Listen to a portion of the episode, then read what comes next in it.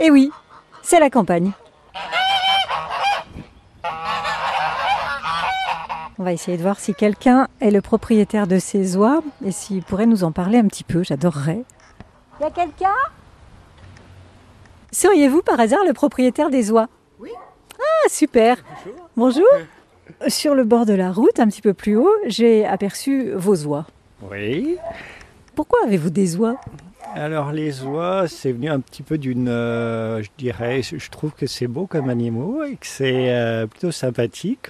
Ils ont plutôt une mauvaise image avec l'histoire des jarres qui attaquent les mollets, mais en réalité non, c'est euh, c'est plutôt des animaux sympathiques.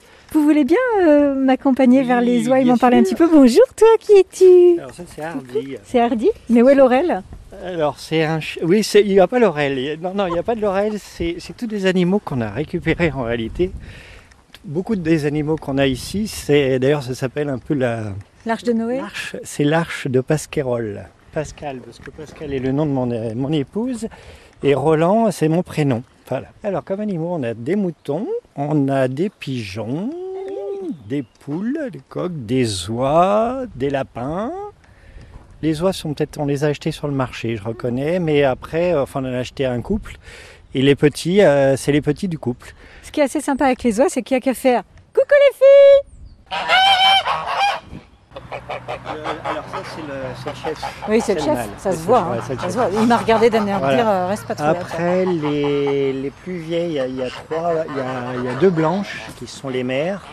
On nous avait dit que ça ne pouvait pas se mélanger, que ça n'avait aucun risque. Et en réalité, ce qui s'est passé, c'est que le jar donc, a fécondé une blanche et la loi de Guinée. Et, ça, a donné, un, un mixte. Un joli mélange. C'est un véritable havre de paix chez vous, là, c'est sympa. hein Comment ça s'appelle le hameau, là où je suis? Alors, ça s'appelle le charbonnier.